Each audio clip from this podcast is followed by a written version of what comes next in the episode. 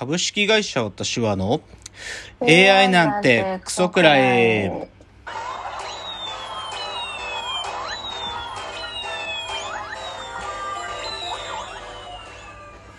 群馬が生んだ怪談時株式会社私は社長の竹之内です。サブカル研修生4代目アシスタントの深谷です。えーこの番組は大喜利 AI を開発する株式会社私は社長の竹之内が AI のことなんかお構いなしに大好きなサブカルチャーについてサブカルリテラシーの低い社員に丁寧にレクチャー言い換えれば無理やり話し相手になってもらう番組です。ということで今日は152回の放送ですけれどもえっ、と冒頭ちょっとお便りが届いていましたのでお便りの紹介深谷さんお願いします。はい。ラジオネームじゅんじゅんさんからのお便りです。AI を使ったユーザーの創作体験と面白い未来について大変興味深く拝聴しました。ありがとうございます。毎回竹之内さんのラジオを聞く中でたくさんの思いを巡らしていて、まるで創作を行っているような気がしています。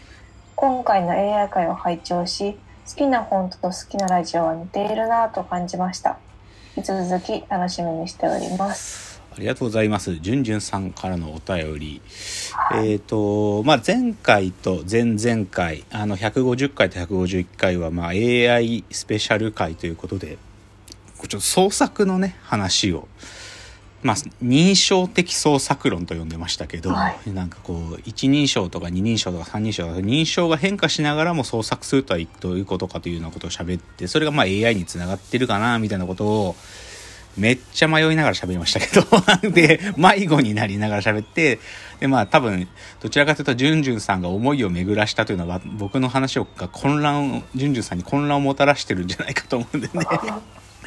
まあでも、まあそういう会をやって、まあ創作について考えるきっかけにもなってくれるんだったらね、ありがたいなと思うんで、ジュンジュンさんありがとうございます。まあ好きな本とラジオが似ているなと。まあそうでしょうね。そうでしょうねというか、なんかそういう人しか多分僕のラジオは聞けないんじゃないかなという気もしますが、まああの、ありがとうございます。じゃあもう一つお便り来てたので、深谷さんお願いします。はい。ラジオネームドミニクさんからのお便りです。AI スペシャル回楽しく聞かせていただきました。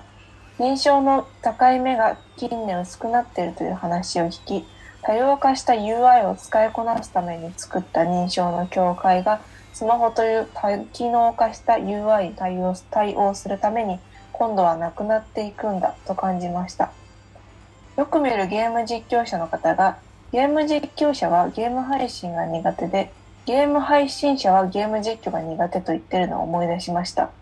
一人で喋るのと視聴者と一緒にゲームを進める、どっちが楽かで得て増えてが分かれるそうです。これも自分がどの認証に視点を置くのが楽なのかで個人差が出るのかもしれないと感じました。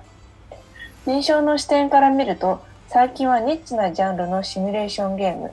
横に進むだけのゲームやリモート通話してる相手を脱出させるゲームなど、今までなかった視点を使うゲームが流行っていると思います。マーダーミステリーというジャンルが流行っているのですが、これは本筋のストーリーとゲームマスターがおり、プレイヤーは登場人物になりきりクリアを目指すというものです。チャットやディスコードの機能を活かした演出があり、プレイヤーの選択肢次第でストーリーが変化していくのがとても面白いです。また、一人一回しか仕様上同じタイトルがプレイできないというのも面白いです。このゲームマスターを AI が担当すれば、また新しい物語ができるかもしれないと思います。いつも感想や意見をまとめているうちに月日が経ってしまうので、早めに投稿させていただきました。長文まとまりきずの投稿をご勘弁ください。はい、ありがとうございます。ドミニクさんからのお便り。いやー、すごいゲーム詳しいですね、ドミニクさんはきっとね。あと、ゲームという、なんていうかな、そのジャンルのことすげえ考えてるんでしょうね。いや、僕そこまでその、ゲーム実況たまに見て、このゲームやりてえなとか、YouTube のゲームやってるやつとか見るけど、なんかここまでちゃんとゲーム実況のことちゃんとか考えたことないんで、なんか、すごい僕よりずっと分かってらっしゃるなと思う。で、一つね、でも、最近その、僕ね、こうチャットやディスコードの機能を活かした演出って書いてるじゃないですか。僕ね、はいディスコードって使ったことなかったんですよ。な、どういうことかというとね、僕ね、実はね、プレステ4やってても、オンライン機能絶対使えないの。もう恥ずくて。だからオンライン、一応ネット、プレステ4もネット繋がってるんだけどさ、例えばウイニングイレブンで、そのね、オンライン対戦するみたいなことも恥ずくてややれないの。僕、旧世代のゲームプレイヤーだから、もう、見、見も知らぬ人とオンライン対戦なんかできるわけねえだろうと思ってるわけ。で、なんだけどさ、最近友達に言われて、竹野内さん、はい Discord やりながらちょっとやろうよとか言われて、うわ、超嫌だなとか思って、そこの Discord に初めて会う人とかも入ってきて、ちょっとやったんだけども、もうね、慣れなかったね、まだ。だから、すごい多分、そのゲーム配信とかもそうだけど、こう、もう、ゲームってものが基本的にはこう、つながってるものっていう前提のネイティブ世代の人たち。まあでももう皆さんそのネイティブ化さ、もうされつつあるんだと思うけど、僕はちょっと旧世代で、この旧世代のやつがぐごちゃごちゃ言ってもしょうもねえなって思うから、早く経験しなきゃと思ってますよ。ちょっとこの、ドミニクスさんが教えてくれているマーダーミステリーとかね、そういうのもちょっとやってみようかなとか思うな。うん。ちょっと、なんか親父がしょうもねえ、なんか全然知らねえでな、ごちゃごちゃ言ってるって言われないようにしなきゃなって思いました。ありがとうございます。ドミニクさんありがとうございました。じゃあ、ちょっと今週のラジオエンタメライフに行きたいなと思うんですけど、ちょっと今週は映画の話題少し多めかなという感じですけどね。はい。いや、迷ってることあって。あの、数回前に、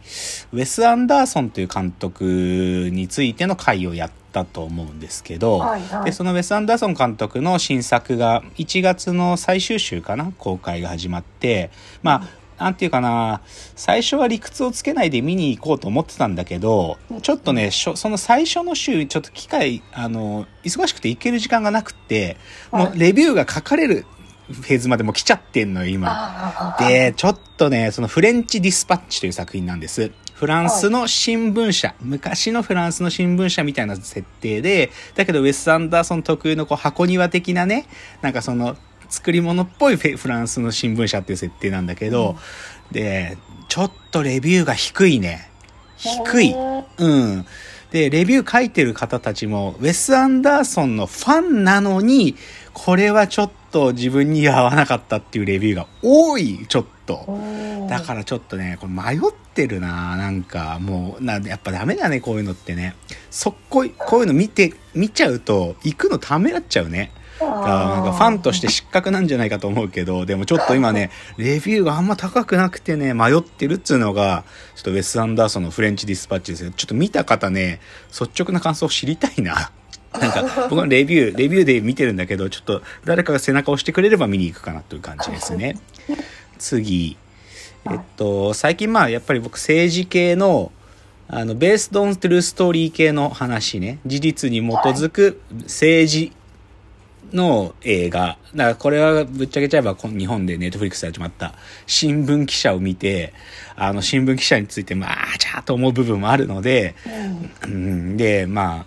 だって今あれ、ちょっと揉めてんだよ、し新聞記者。森友学園のさ、はいあの、近畿財務局のさ、あの、自殺されてしまった赤木さんって方、はいはいあれの奥様が、今回の映画、承諾してなかったんだって。なんか、協ご協力できんで、もう、フィクションだっつってんだよ。あの、映画は。フィクションだっつってるけど、明らかにもう話は森友学園の話やってるわけよ。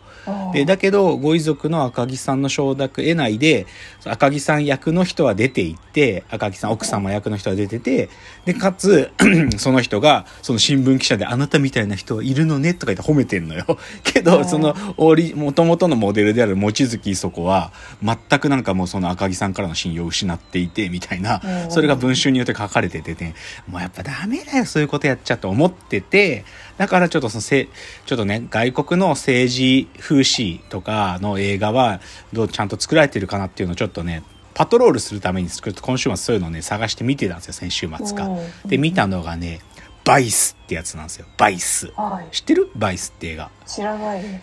いや、これね、あのーバイスなんで、あの、チェイニー副大統領っていう、あの、はいブッシュ、ブッシュ、子供ブッシュの時の、もう最強の副大統領がいたのよ。もう実権握りまくってる恐ろしい男がいて、はい。まあ、バイスって大統領がさ、まあ、副大統領バイスプレジデントのバイスでもあるんだけどどっちかというとその悪悪徳っていうかね悪い。悪いって意味でのバイスも含んでねこれ悪いよチェイニーは。恐ろしい。なんか権力をここまで自分のものにするってやつが現代もいるのかとか、まあ、あとはそれこそ同時多発テロの後の戦争ね。同時多発テロの後の要はあのいアフガニスタンでアルカイダのラビンラディンを捕まえるっていう戦争がいつの間にかイラクに大量破壊兵器があるっつってイラクに突っ込んでいく戦争に変えてったのはこのチェイニーだからね。もう言ってんのうんなんかそのもうイラクに攻めたい。イラもうフセイン昔から気に入らなかったからフセインやりたいっつってで話をイラクにすり替えていくっていうね。その中身が生々しく書かれてるけどすげえよ。まあでもねこれね風刺映画だしコメディ要素もあるから面白い面白く作られてるのね。あのマネーショートの監督。マネーショートってあれあれ。あのなんだっけリバースモーゲージじゃなくてあのさ不動産バブルが崩壊しちゃった時のあれなんつったっけね。あのうんあの不動産バブルのなんとかはい。